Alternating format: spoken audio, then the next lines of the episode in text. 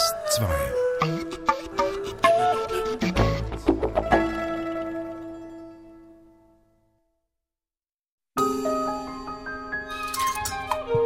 DRS2 Sie hören Atlas auf DRS2 am Mikrofon Jennifer Kakshuri. Heute geht's nach Macau in die portugiesisch-chinesische Stadt im südchinesischen Meer.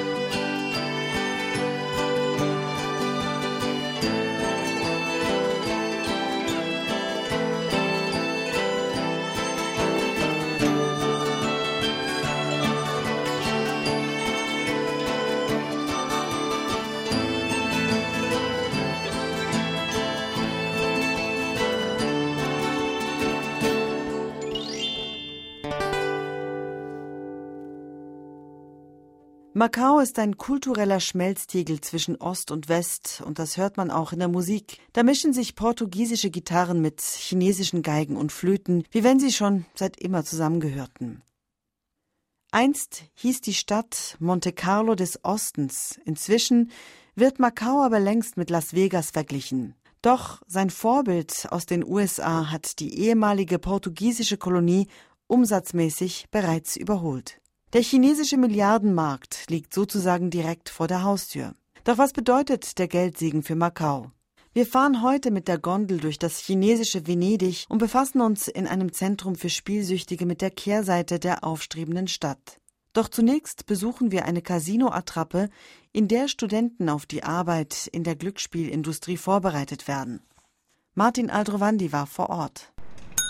No more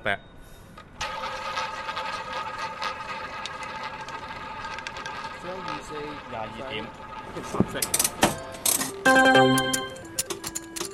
Nichts geht mehr. Der Croupier lässt eine Kugel über das Roulette-Karussell rollen, daneben rattern einarmige Banditen, Lämpchen blinken auf, Spieler machen ihre Einsätze. Doch was aussieht wie ein gewöhnliches Casino, ist in Wirklichkeit nur eine Attrappe. Hier üben Studenten der Polytechnischen Hochschule von Macau.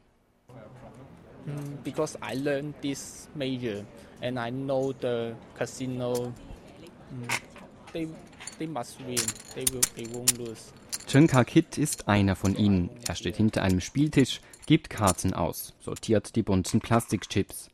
Er hat gerade das erste Jahr seiner vierjährigen Ausbildung hinter sich. Sein Ziel, im Management eines der zahlreichen neuen Casinos zu arbeiten. Der 19-Jährige trägt einen dunklen Pullover, darunter ein Hemd mit Kragen. Die Haare hat er mit Gel vorne aufgestellt. Seinen Wunsch, im Casino Karriere zu machen, hat er entgegen dem Rat seiner Eltern durchgesetzt. Uh, Sie sind nicht besonders glücklich darüber. Sie akzeptieren zwar meine Entscheidung, machen sich aber Sorgen, dass ich dann womöglich selbst zum Spieler werde. Es gibt einige Casino-Angestellte, die spielsüchtig sind. Andere wurden erwischt, als sie Spielchips klauten.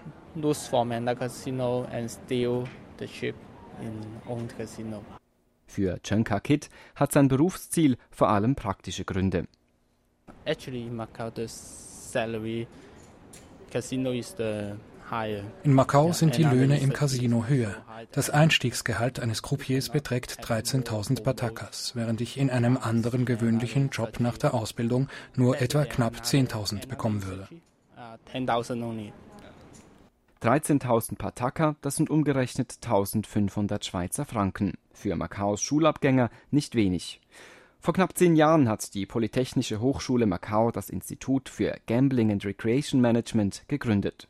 Kurz nachdem die Stadt ihren Markt für ausländische Casino-Investoren öffnete. Hier werden Croupiers unterrichtet und in einem vierjährigen Studiengang das zukünftige Management in Macaus Casinos ausgebildet.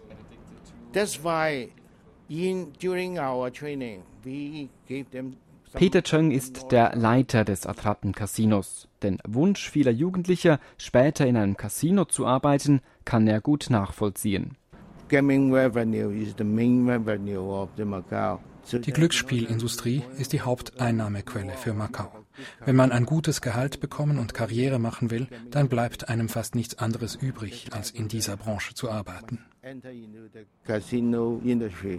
Peter Cheng hat zuvor über 20 Jahre selbst in Casinos gearbeitet. Seit Anfang der Nullerjahre westliche Casinos auf den Markt drängten, habe sich ein standardisiertes Ausbildungsangebot in Macau sozusagen aufgedrängt. Sonst müssen die ausländischen Casinos sehr viel Personal importieren. Wir bilden qualifizierte Croupiers aus, da haben sie keinen Grund, Personal aus dem Ausland anzuwerben.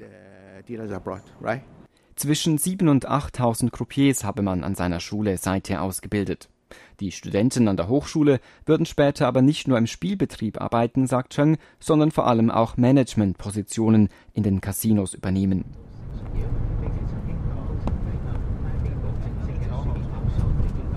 Von der Theorie geht es zur Praxis, und zwar ins bekannteste Casino Macaus, der Venetian. Anders als auf der Hauptinsel mit ihren engen Gässchen, den chinesischen Tempeln und europäischen Kirchen, sieht es ein paar Kilometer weiter südlich aus wie in Las Vegas. Breite Straßen, gesäumt von riesigen Hotelkomplexen. Hier steht das Galaxy mit seinen goldenen Kuppeln, die City of Dreams, ein kühler Bau aus Stahl und Glas, und eben das Venetian, nach dem Vorbild in Las Vegas erbaut. Von der sechsspurigen Straße biegt das Taxi ab. Plötzlich fährt es auf Kopfsteinpflaster. Immerhin noch vier Spuren führen zum pompösen Eingang im Parterre. Dort, wo früher Meer war, steht das Venetian mit seinen 3000 Suiten, einer künstlichen Lagune und drei Kanälen, auf dem die Gondolieri die Besucher herumfahren. Die vielen chinesischen Touristen, die sich vor dem Markusturm oder dem Dogenpalast fotografieren lassen, könnten gerade so gut auch im richtigen Venedig sein. Nur befindet man sich hier sozusagen im eigenen Land. Im dritten Stock der Anlage geht es mit der Gondel auf dem künstlichen Kanal vorbei an südeuropäischen Häuserfassaden. Mit im Boot sitzen der Vizechef der Messe- und Ausstellungsabteilung und zwei PR-Angestellte des Hotels. Fragen zum Spielbetrieb werden keine beantwortet. Im Casino selbst sind Bild- und Tonaufnahmen nicht erlaubt. Alle restlichen Fragen mussten vor der Ankunft eingereicht werden. Auf der 15-minütigen Rundfahrt erzählt der US-Amerikaner Gene Capuano, der zuvor im Venetian in Las Vegas gearbeitet hatte, was das Casino-Resort außer Glücksspiel denn sonst noch alles zu bieten hat.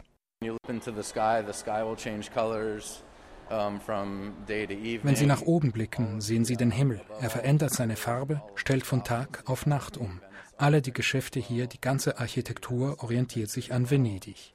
Die Gäste sollen sich fühlen, als wären sie Teil dieser Stadt.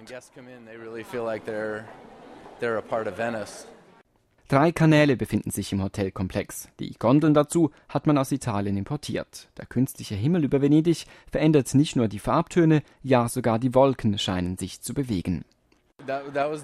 Das ist absichtlich so gemacht. Die Decken wurden mehrmals bemalt, bis wir die Illusion erreicht haben, dass sich die Wolken wirklich bewegen. Man soll das Gefühl haben, dass man das Gebäude nie verlassen muss. Während wir zu viert langsam den künstlichen Kanal hinunterfahren, entlang Geschäften von Dior, Rolex oder Tiffany, chinesischen Touristen und Straßenkünstlern, beginnt unsere italienische Gondoliera zu singen.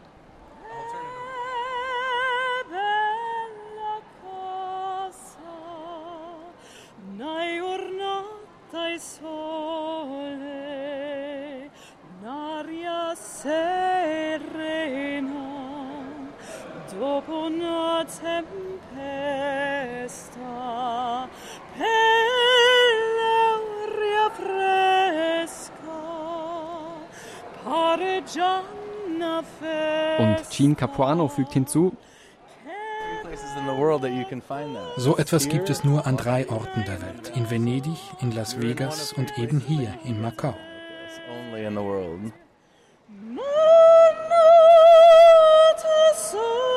Die Glücksspielindustrie in Macau hat aber auch ihre Schattenseiten. Diese zeigen sich zurück in der Altstadt.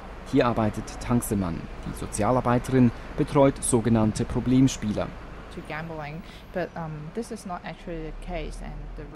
Das Beratungszentrum für Spielsüchtige ist diskret im zweiten Stock untergebracht. Ein Namensschild am Haupteingang sucht man vergeblich. Als erstes räumt Tangsemann mit einem geläufigen Vorurteil auf. Man hört noch immer, dass die Bewohner Makaus selbst immun gegen die Casinos seien. Das hat sich jedoch als Gerücht herausgestellt. Bevor das Zentrum für Glücksspielsucht eingerichtet wurde, wussten die Menschen einfach nicht, wo sie mit ihren Problemen hingehen sollten. In einer Umfrage habe man herausgefunden, dass über die Hälfte der Bewohner Makaus mindestens einmal im Jahr ein Casino besuchten. Zwei Prozent der Befragten seien potenziell spielsüchtig. Dass viele der Patienten erst zögerten, zu ihr zu kommen, sagt Tang Siman, sei auch eine kulturelle Frage. In the Chinese, like um, they think that um, für Chinesen ist es so, dass man mit seinen Problemen nicht an die Öffentlichkeit geht. Man will sie innerhalb der eigenen Familie lösen. Es hat sehr viel mit Scham zu tun. Man will den anderen nicht von seinen eigenen Schwierigkeiten erzählen. Doch mit dem Aufkommen der neuen Casinos aus dem Ausland habe die Stadt erkannt, dass sie die Spielsucht ernst nehmen müsse. 2005 wurde das Zentrum gegründet. Es ist Macaus Sozialbehörde unterstellt. Uh, Früher waren die Casinos alt und zum Teil sogar schmuddelig, laut, verraucht. Man kriegte kaum Luft. Doch die neuen Casinos nach US-Vorbild dagegen sind attraktiv gestaltet. Sie ziehen deshalb auch Besucher an, die mit den alten Casinos nicht viel anfangen konnten people will get interested in it. Die Spielsucht ziehe sich dabei quer durch alle Schichten, sagt Tang. Sie erinnert sich an einen früheren Klienten, der umgerechnet Schulden über eine Million Franken angehäuft hatte. He has to sell his, his, um, his apartment, the, the thing that he has, and um, try to pay off the big er musste dann seine Wohnung verkaufen. Obwohl er eigentlich einen hohen Lohn hatte, war es für ihn schwierig, diese Schulden abzuzahlen. Seine Frau und seine Kinder verließen ihn. Es kamen auch noch psychische Probleme dazu. Dabei dachte er immer, dass er im Casino all das Geld wieder zurückgewinnen könne. Selbst spielt die 34-jährige Tangsiman nicht gerne. Als Beamtin ist ihr das Glücksspiel auch gar nicht erlaubt. Nur an drei Tagen während des chinesischen Neujahrsfestes dürfen auch die Staatsangestellten um Geld spielen. Uh, ich habe das Spiel mit den Würfeln gespielt. Man muss sich zwischen großen und kleinen Zahlen entscheiden. Die Menschen gehen richtig ab, sie schreien wie auf einem Pferderennen. Was mir am meisten gefiel, war diese mitreißende Atmosphäre. Die Glücksspielindustrie, sagt Tang Siman zum Schluss, könne sie als Beamtin nicht wirklich kritisieren. Die ganze Stadt verdient daran und somit auch sie als Staatsangestellte.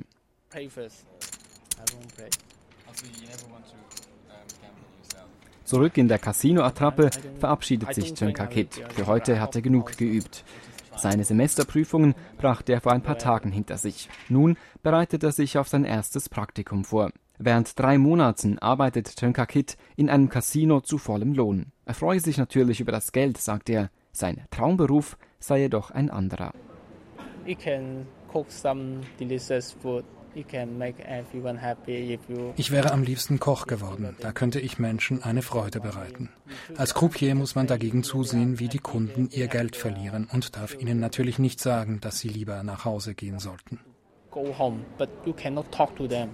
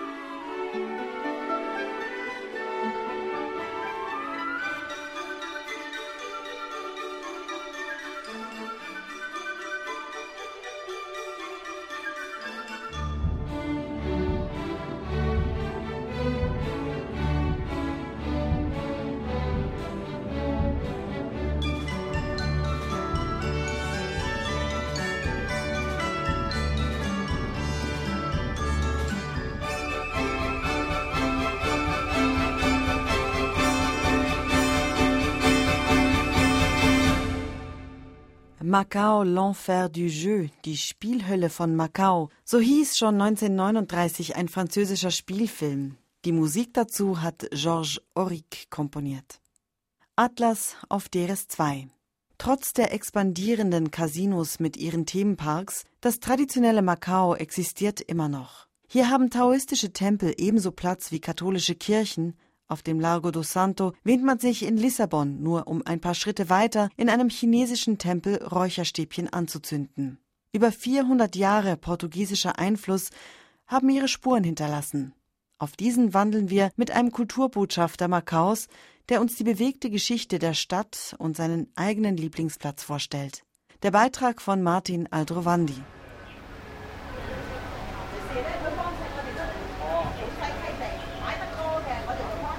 Wir treffen uns vor einem der ältesten Bauwerke Makaus, dem Amar-Tempel im Südwesten der Insel. Lam Lung Ki ist mein Reiseführer. Der Student ist Leiter des Kulturbotschaftervereins in Macau.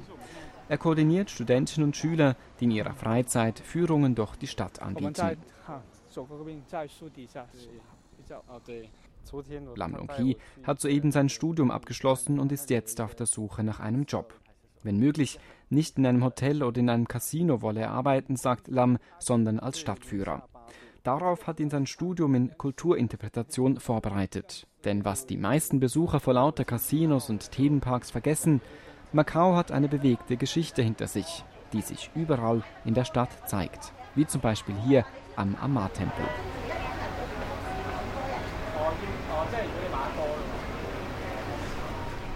Vorbei an zwei Steinlöwen, die vor dem Eingangstor wachen, geht es in die großzügige Tempelanlage am Berghang. Über 500 Jahre alt ist der Tempel, erbaut für die chinesische Meeresgöttin. Der Tempel ist für Macau deshalb so wichtig, weil die Bewohner traditionell vom Fischfang liebten. Die Fischer mit ihren Booten waren früher auf offener See vielen Gefahren ausgesetzt. Da war man froh, eine Meeresgöttin zu haben, die einen beschützt. Der Legende nach soll Macau so zu seinem Namen gekommen sein. Als die Portugiesen Anfang des 16. Jahrhunderts hier landeten, fragten sie die Fischer, wie der Ort denn heiße. Diese antworteten Amagao, Bucht der Amar. Aus Amagao wurde später Macau. Der Tempel ist an einen Hang gebaut, mit Sicht aufs Wasser, und zwar in Richtung der chinesischen Provinz Fujian, woher die Meeresgöttin ursprünglich stammt. Lam Lung Ki geht privat nicht mehr oft in den Tempel, sagt er. Seine Großmutter habe er früher oft begleitet. Er zündete mit ihr zusammen Räucherstäbchen an.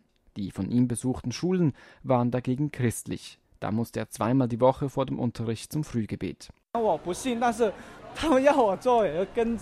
Obwohl ich nicht gläubig war, musste ich mitgehen. Ich habe mir dabei nichts gedacht und einfach mitgebetet, also einfach das getan, was die anderen auch gemacht haben. Vom Amar-Tempel geht es durch enge Gassen zurück ins Zentrum des alten Makaus. Bereits nach fünf Minuten fühle ich mich Welten entfernt vom gerade eben besuchten taoistisch-buddhistischen Tempel. Wären die chinesischen Schilder nicht allgegenwärtig, man würde sich glatt in einer südeuropäischen Stadt wähnen. Vorbei geht es auch an einer ehemaligen Militärkaserne der portugiesischen Kolonialmacht. Ein Regiment aus dem indischen Goa war hier untergebracht, das damals ebenfalls zu Portugals Weltreich gehörte. 20 Minuten Fußmarsch später stehen wir vor einem hellgrünen Bau mit Säulen vor dem Eingang. Teatro Dom Pedro steht drauf. Die Kolonialmacht wollte den Portugiesen ein eigenes Theater zur Verfügung stellen. Dort gab es auch Musik und Tanzaufführungen aus der Heimat. Die Portugiesen waren hier mehrheitlich unter sich. Man wollte die Lokalbevölkerung mit den fremdländischen Gesängen und Tänzen nicht stören. Bevor die portugiesischen Seefahrer hierher kamen, war das heutige Macau nicht mehr als eine Fischersiedlung. Ende des 16. Jahrhunderts erlaubten die Chinesen den Portugiesen, sich hier niederzulassen. 300 Jahre später schließlich anerkannte das chinesische Kaiserreich die Besatzungsmacht. Im Hintergrund sieht man schon die ersten Kirchen. Weitere europäische Bauten in Pastellfarben folgen im Stadtzentrum. Besonders um den Largo do Senado mit seinen wellenförmigen Kacheln. Seit 2005 gehört der Platz zusammen mit dem historischen Stadtzentrum zum UNESCO-Weltkulturerbe.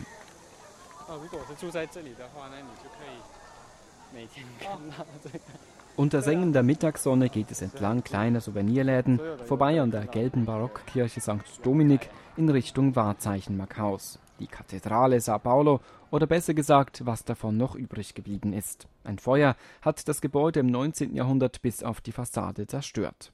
Diese thront nun über der Stadt. Hier befindet sich auch Lam Lung Kis Lieblingsplatz. Ich mag diesen Ort, weil er abends besonders angenehm ist. Dank dem Wind ist es schön kühl. Hier treffen sich Jugendliche, Leute führen ihre Hunde spazieren, man kommt miteinander leicht ins Gespräch. Wenn ich Zeit zum Nachdenken brauche, setze ich mich ein, zwei Stunden hin und schaue den Menschen zu. Ich brachte auch meine erste Liebe hierher. Der Ort weckt in mir viele Erinnerungen.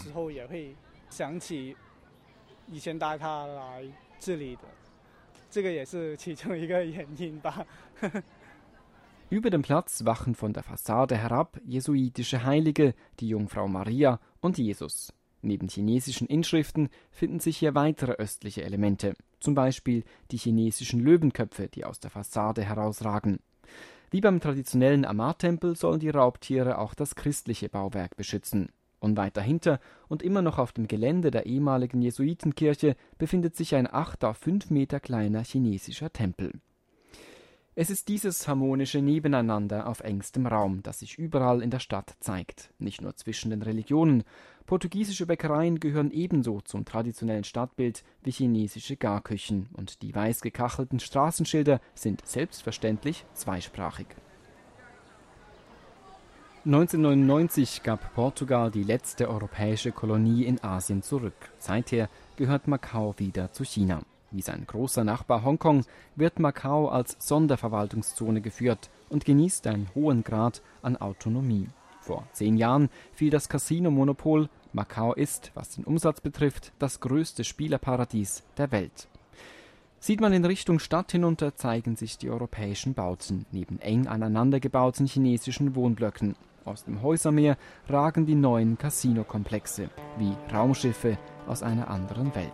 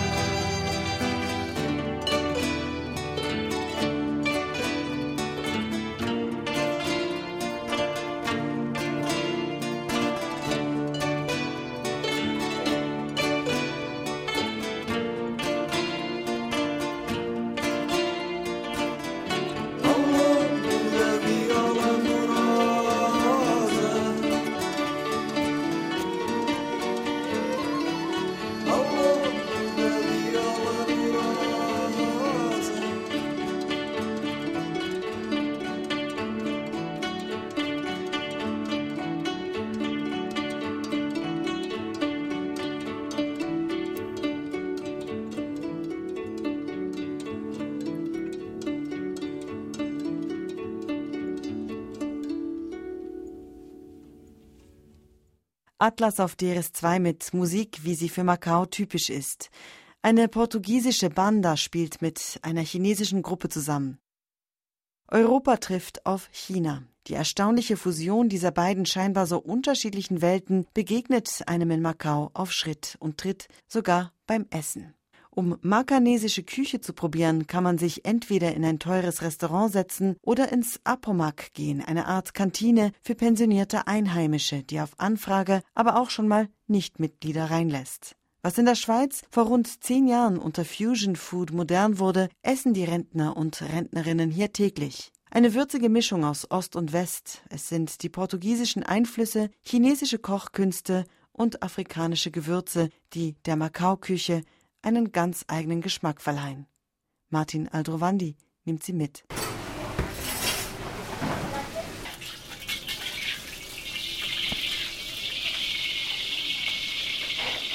In der Küche brutzelt gehacktes Schweinefleisch. Es heißt Minchi und ist auch die beliebteste Mahlzeit im Apomak. Das Apomak ist eine Art Verein für die Rentner der Stadt, wo sie zu Mittag und zu Abend essen können.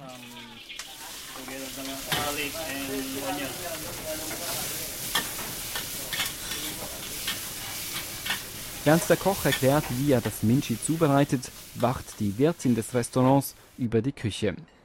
Victoria Baptista spricht fließend Kantonesisch und Portugiesisch. Eine echte Makauerin mit chinesischen und europäischen Vorfahren. Seit über zehn Jahren bei Apomak steht sie täglich in der Küche. Einen Tag im Monat nehme sie sich frei, sagt die 80-jährige Wirtin.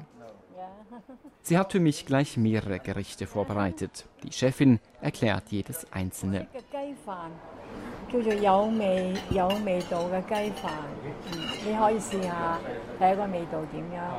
Dazu gehören afrikanisches Hühnchen mit scharfer Soße, gebratener Reis, Schrimpkroketten, Entenblutsoße, Eintopf mit chinesischen Gemüse- und Fleischsorten und eben Minchi, gehacktes Schweinefleisch mit Kartoffeln, Zwiebeln und Ei.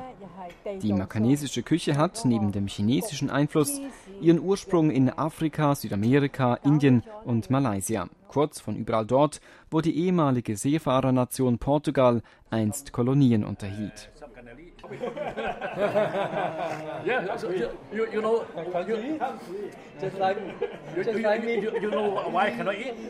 Es ist Mittagszeit, das Restaurant ist voll. Wie die aufgetischten Speisen haben auch die Gäste unterschiedliche kulturelle Hintergründe. Neben mir sitzt Alberto Botello dos Santos. Anders als sein Name vermuten lässt, ist der 64-Jährige ein hundertprozentiger Chinese. Er spricht fließend Portugiesisch, da er während seines gesamten Berufslebens für die Kolonialregierung gearbeitet hatte. Ich besitze den portugiesischen Pass, ansonsten habe ich mit Portugal nicht viel zu tun.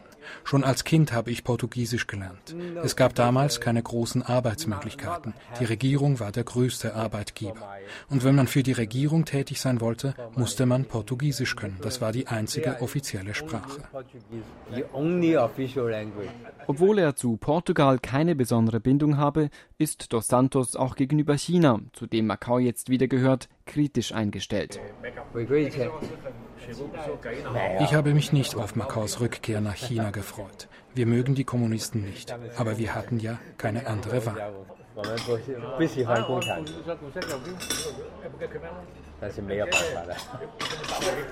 Bevor Macau 1999 an China zurückgegeben wurde, ließ sich der Beamte früh pensionieren. Seither engagiert er sich im Apomac als Vizepräsident des Vorstandes.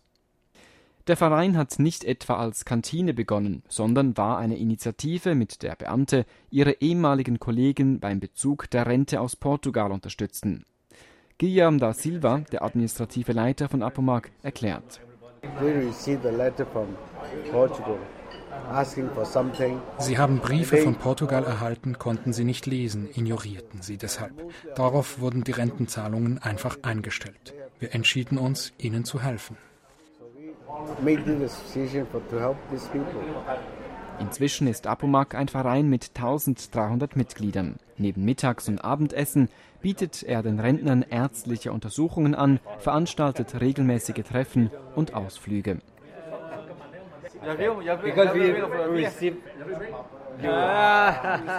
Am Tisch wird Portugiesisch und Kantonesisch gesprochen, dazwischen Mandarin und Englisch.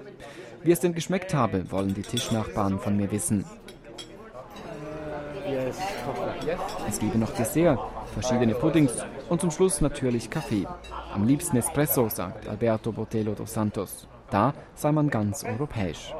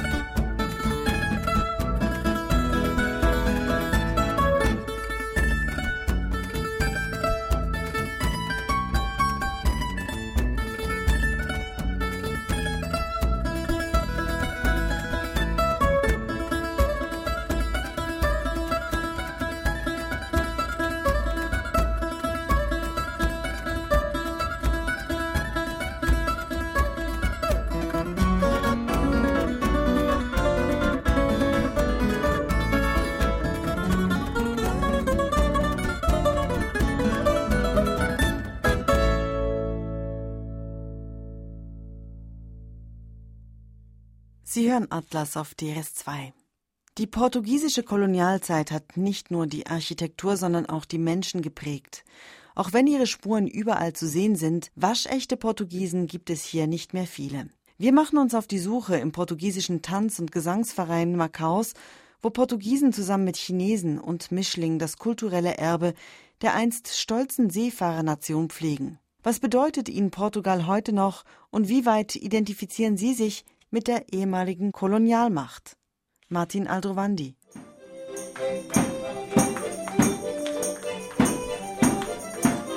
Donnerstagabend um halb zehn. Die Tanz- und Gesangsgruppe Macau übt einmal die Woche in ihrem Vereinslokal in der Altstadt. An den Wänden hängen Transparente von portugiesischen Fußballmannschaften. Chinesen, Portugiesen, Macauer stehen im Kreis und halten sich an den Händen. Sie tanzen sich warm. Etwas abseits steht Paulo Costa. Er stellt mir seine Gruppe vor. Der ehemalige Marinesoldat hat seinen Kopf kahl geschoren, er trägt eine kurze karierte Hose und ein schwarzes T-Shirt mit chinesischer Kalligraphie. Paulo Costa selbst kommt aus Portugal. Mit 16 verließ er seine Heimat, ging erst zur Armee, bevor er nach Macau kam. Seit bald 30 Jahren lebt er nun hier. Zusammen mit seiner chinesischen Ehefrau hat er zwei Kinder im Grundschulalter. Uh, uh, ich versuche meinen Kindern beizubringen, dass sie zwei Länder haben. Sie sind zwar in Macau geboren, sind also Macauer, aber sie müssen auch lernen, wie man China und Portugal liebt. Seit rund 20 Jahren gibt es den Verein. Jeder, der Lust hat, kann mitmachen, sagt Paulo Costa. Die Chinesen würden sich sehr viel Mühe geben, die Tanzschritte zu perfektionieren, sagt er anerkennend. Dies, obwohl es bei Volkstänzen eigentlich nicht so sehr um Perfektion gehe. Sehr wichtig, sagt Paulo Costa, sei ihm dagegen die Pflege der Tradition. Uh, Von Experimenten mit anderen Tanzstilen hält Paulo Costa nicht viel. Mit Grauen erinnert er sich an einen Auftrag einer Bank in Peking. Für eine Jubiläumsfeier sollte er einer Gruppe Angestellter einen portugiesischen Volkstanz beibringen. Uh, Schlussendlich haben sie den Tanz sehr chinesisch aufgeführt. Sie fügten selbst neue Bewegungen hinzu. Mit Portugal hatte dies alles nicht mehr viel zu tun. Eigentlich verwendeten sie von uns nur noch die Kostüme und die Lieder. Was wir ihnen beigebracht hatten, zerstörten sie damit. Ich finde das respektlos. Paulo Costa sagt, er habe zwar als Kind schon Unterricht in portugiesischem Volkstanz gehabt, richtig gelernt hat er ihn aber erst in Macau. Rund 150 verschiedene Tänze habe die Gruppe inzwischen einstudiert. Jack Colasau spielt Gitarre. Er trägt eine randlose Brille, die schwarz gefärbten Haare hat er zu einem Scheitel gekämmt. Er stammt ursprünglich aus Daman, einer ehemaligen portugiesischen Kolonie in Westindien. Er arbeitete in Goa, das bis Anfang der 60er Jahre zu Portugal gehörte, für die Kolonialbehörde. Nach der Unabhängigkeit Indiens bin ich weggezogen. Für mich war das keine Unabhängigkeit, sondern vielmehr eine Invasion der indischen Armee. Portugal wollte zu diesem Zeitpunkt seine Gebiete noch nicht aufgeben und an Indien übergeben. Seit 1966 lebt Jack Colasau nun in Macau. Er erzählt von seinen zwei Söhnen, der Tochter und den fünf Enkelkindern, von denen einige in Portugal leben. Als was sieht er sich denn selbst? Als Inder, Portugiese, Macau?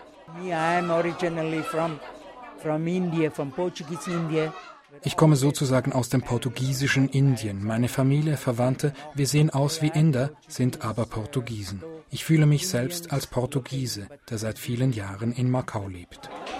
Uh, yes, Macau, Portuguese living in Macau. No?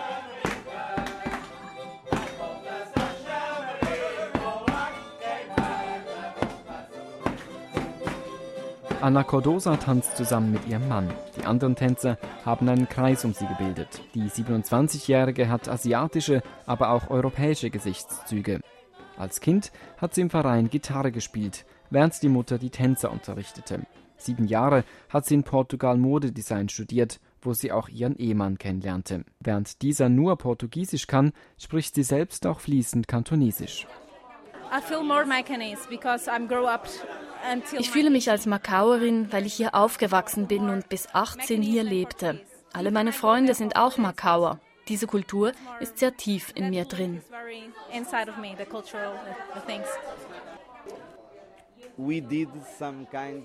Es ist schon nach elf. Paulo Costa ist zufrieden mit den Tänzern und den Musikern.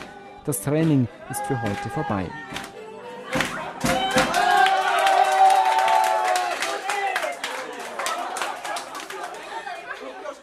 Ob er denn manchmal Heimweh nach Portugal habe, frage ich ihn zum Schluss. Nein, sagt er.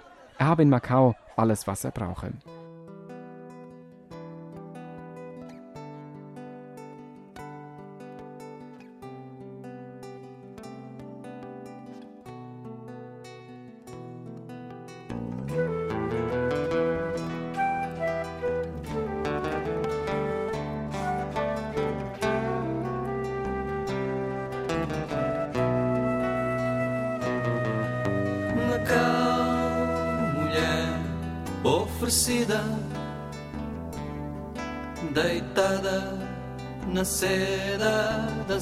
Águas.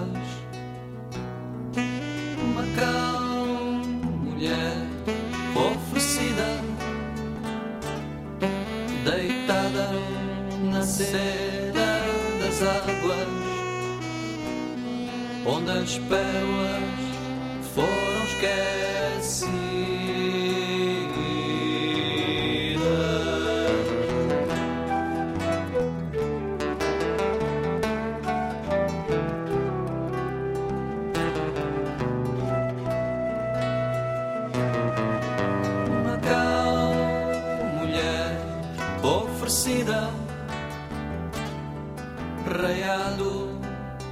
Metal o seio. Macau, mulher oferecida, raiado de metal o seio, erguido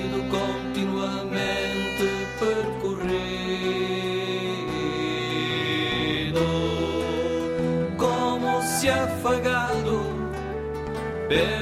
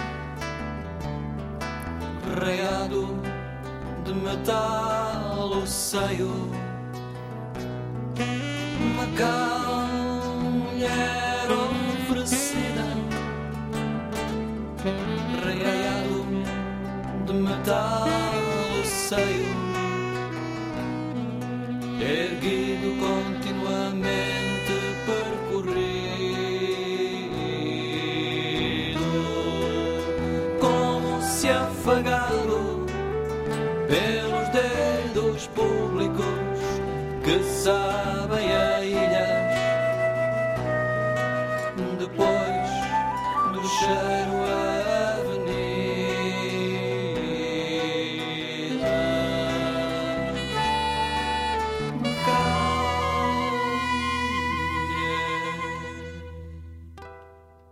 Ein Lied aus Macau über die erste Brücke, die 1970 gebaut wurde und seither die Halbinsel Macau mit der Insel Taipa verbindet. Über diese alte Brücke aus der portugiesischen Kolonialzeit fahren heute nur noch die Busse und Taxis. Alle anderen benutzen eine der neueren Brücken oder eine Fähre. Bald gondeln wir wieder vom südchinesischen Meer zurück in die Schweiz. Atlas-Korrespondent Martin Aldrovandi hat alle Beiträge für die heutige Sendung gestaltet. Sarah Traufer hat die Musik ausgewählt. Mein Name Jennifer Kakshuri, Moderation und Redaktion.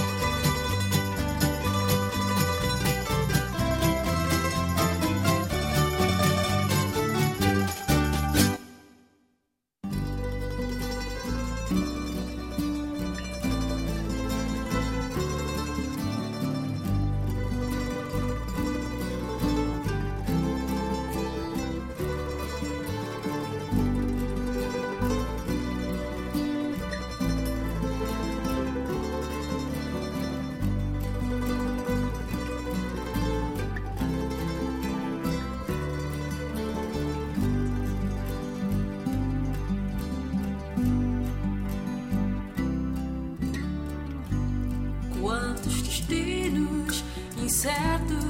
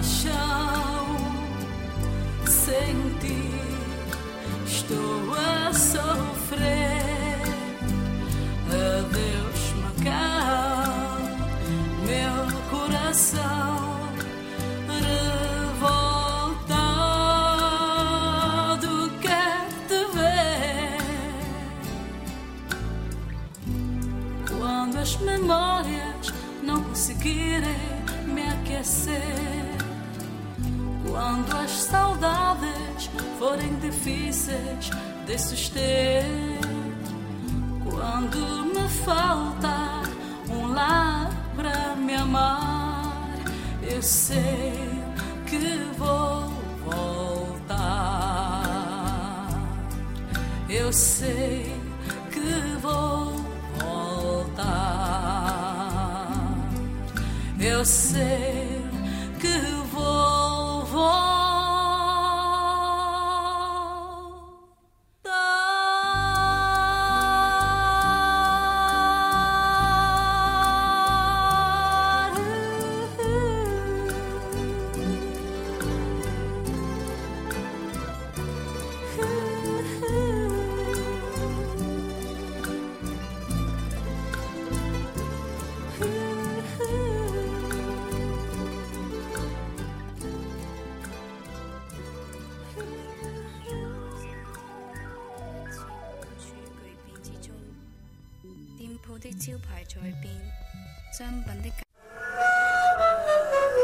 Erfahren Sie mehr über unsere Sendungen unter drs2.ch.